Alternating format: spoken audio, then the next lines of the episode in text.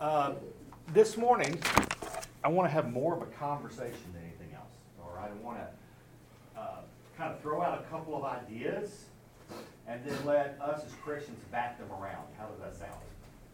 And it's interesting because in, in the field of conflict management, it is a field. I mean, it's a developed field that's been around a, a while. We have this field works off models, so it's a it's kind of a structural field. There's all these models that you use for looking at things and help us to understand things. That makes sense. And sometimes these models tend to really align with faith. Sometimes these models uh, seem to be perhaps in conflict with some of the things that we believe in faith, right? And what we could do, Matt and I talked about this round, we could get up here and only talk about the models that align with what we believe in Christians. And but yet I think that would be doing a disservice to you guys. Uh, and, and I'm not sure that they don't align, but they don't as obviously align. Does that make sense? So what I thought I would do this morning is present a couple of models, one that seems to obviously align with what we believe, and then one that, that may or may not at least have some elements that challenge perhaps how we've looked at things, and then let you guys kind of talk that back and forth about your understanding of Scripture and how you see that. Is that fair enough?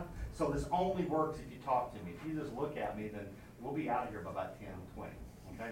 Don't promise that. so um, I'm not going to start with any Bible, uh, kind of a Bible verse today. We'll circle back to that. I want to start with a story. How many remember the Hale-Bopp comet? Is anybody old enough to remember Hale-Bopp? Remember the name? Yeah. So, Matt, what do you remember about Hale-Bopp comet? The Hale-Bopp comet, that was, and I, I, I forget, I don't think it was the Branch Davidians, that was way. The back. Heaven's It was- Gate. It was Heaven's Gate, and they believed that the Hale-Bopp comet, if I'm, if I remember right, hit a spaceship, and that the spaceship was coming to take all the true believers away, provided they committed mass suicide at the right time. That's it. So they believed Hale-Bopp comet was coming relatively close to the, to the world. There's a group called Heaven's Gate, Southern California, uh, San Diego area, who believed there was a spaceship behind the comet. And at the right time, if they committed mass suicide, they would enter on this spaceship and take them away to their own planet or something like that, right?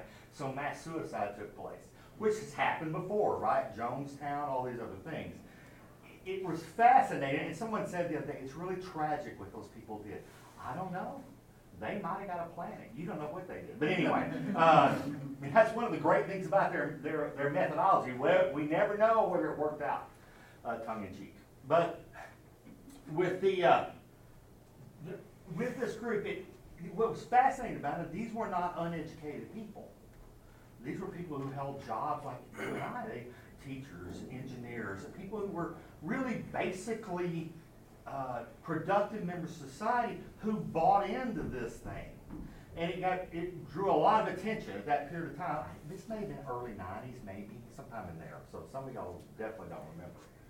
Um, drew a lot of attention and some studies, and a group out of I'm a little tired this morning. I think it's out of Stanford. One university started kind of a longitudinal study looking at what kind of leaders would people follow. So what was it could, somebody could get other people, relatively sane, mass groups of other people, to make really rash decisions, right? And which led to kind of this whole field of studying leadership. Out of that came some some conclusions, and I'm doing the the kind of uh, and I may have mentioned this before. I'm gonna go a little more in detail. I'm doing kind of the the uh, dumbed down version of it, but they basically said, "Hey, this is what we're starting to learn about people now that we would call late Gen Xers and millennials about what they're looking for in a leader." And the first thing, have we done some of this before? Sounds I do, this so often. Sometimes I get a little confused about where I did it. The first thing we're looking for in a leader is authenticity. If we're going to follow somebody, they're going to lead us. The first thing, they use the term real. You guys help me out. When somebody says, I want an authentic leader, I want somebody, and they need to be real. What do you think they mean by that? Yeah. Not like a televangelist. Okay. So, a little further with that, because that, you know, I think Tammy Faye, Jim Bakker and all that, but when you, when they mean that, what do you mean by that, I think that people are so jaded by, by the scandals that they felt like, that, well, they really aren't authentic. This was the face that they presented and there wasn't a real connection that they had with people that they were grabbing the purses. Okay, Uh, and so authentic would be someone who, I, the way I would describe it would be who, who lived and breathed like Jesus. right. Who walked the talk, right? What they presented, what they were. You know, that's one of the, the biggies they talked about is if you, if you say something, you believe it. If you do it, you live behind, that kind of thing. What else? What else do you think they meant by authentic? Because they kind of tease, some of this research kind of teased into it a little bit. They use the word uh, transparent a lot. Now, what do you think that, what do you think they mean by that? When you say, I want a transparent leader, what, do what are you thinking? Honest, What's that? honest. Honest, right? And if you make a mistake, what do they want you to do? Admitted that- Admit it, and if you admit it, they want it as loudly and clearly as publicly as possible. You know, they definitely believe in big public confession for mistake. Now, it's funny when they turned that research around and asked them if they were as willing to do that. Didn't seem to be as hot on that one as they were their leaders, but hey, that's okay. So a transparent, so the first thing they say they want is this kind of real, transparent, honest, authentic leader. They said, once I know that about somebody,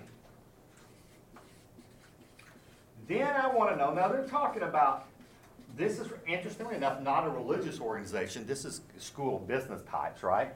That's fascinating. They said the second thing that people said they wanted out of somebody who's going to follow is a sense of heart. And what they meant by that is, do you care about me above and beyond what you can do for me, what I can do for you? Above and beyond production, if you're in a working category, or the value I bring to the relationship. Do you just care for me the way that I am?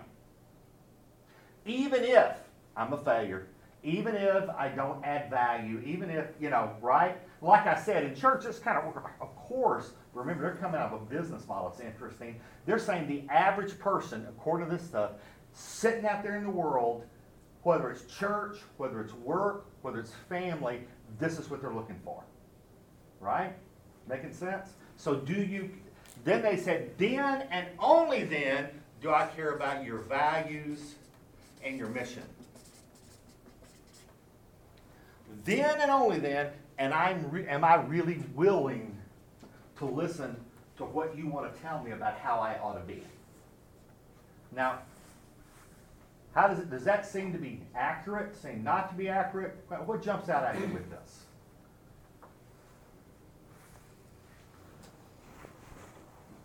Should have never told the ten twenty. What, a- what do you, what, what, does this seem to, does that sound right?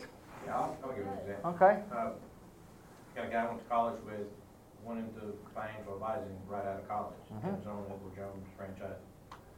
He had a hard time starting off because here he is, 24, 25, trying to educate people on how to gain financial wealth right? and not a ton of experience to back them up.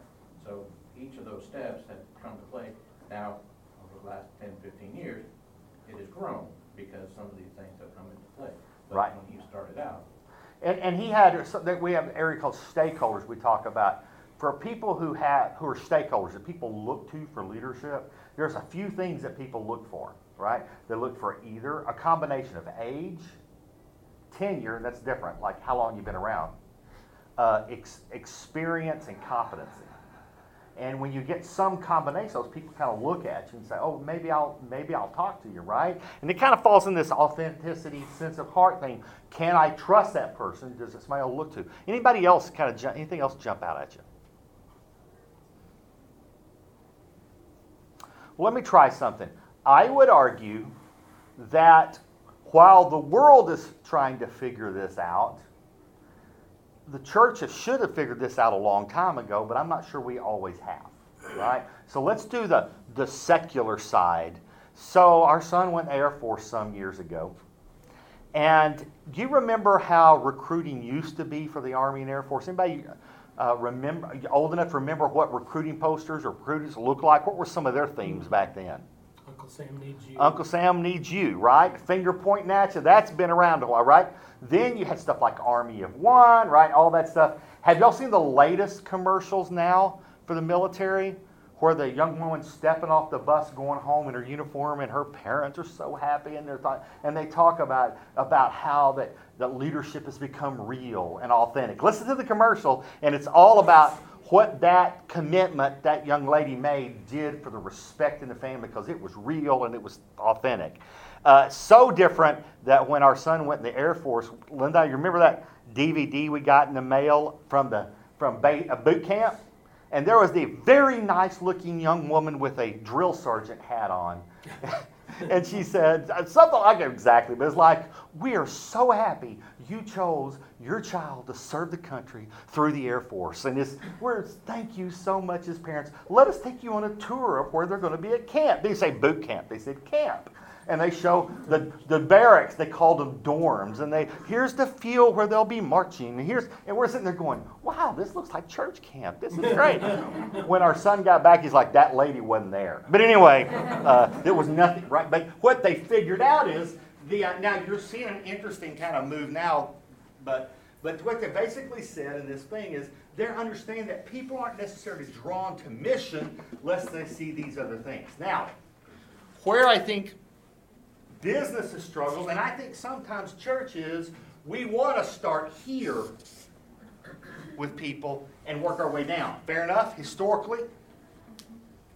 Historically, we, right, we're going to get up and tell you what we believe, what is right, what is, and we want you to commit to that. And then, if you commit to that, guess what? We're going to, we're going to have a, we're going to accept you right? If you now I'm saying here in order, I'm saying historically, right? So if you if you bought into Church of Christ, Baptist, Christian, whatever, once you understood that, then you're a part of kingdom, right? And then you're part, and then if you hang around long enough, you hear long enough, you do business long enough, we might open up to you. It's a fascinating thing now that we're seeing in, in our field that the world, the secular world, is catching up with the idea that we should have known a long time ago as, as people who walk with Christ, right? Is if we authentically live our faith, we love people how they are and accept them as they are, they're going to be more likely to do values and mission. And I think it's a challenge as we talk about things. Yes? I don't think it's just the church. I think as a country, it used to be that people were taught that either the country's greater than the individual, or the school's greater than the individual, or the mission's greater than the individual, and we kind of flipped that around, and the individual's more important than the mission. Mhm. So I think just in general, our society has Well, flipped around. And I think that's exactly what you're saying. So this is a societal Yeah. research, right? And it's aligned with, with that is, I want to know, right, wrong, or different, people are saying, I want to know what I'm going to see coming into this thing, right? And it's so interesting. Uh, if you listen to how Disney used to recruit students, they would start with, you get to be a part of Disney. You get the Disney experience. You get, right? If you listen to them now, they talk about how Disney's going to take care of them, how it'll be a great experience, and they themselves will gain from it. It's this interesting kind of dynamic. Now, I think this one makes, we as Christians, we get this, right? At some level, we get this that people are here and I have to climb this ladder. I don't know that we get it in terms of programming and things like that very often. I think we still program ourselves like this. Much of what we do is about committing who we are and our mission, and we probably don't do some of this. Yeah. I think just generally as humans, you know, whether it's business or Mhm. personal, um, we are so intent on getting our message across, the mission, you know, that we're passionate about or whatever. Um, and we, it takes so much time to get the other person's trust.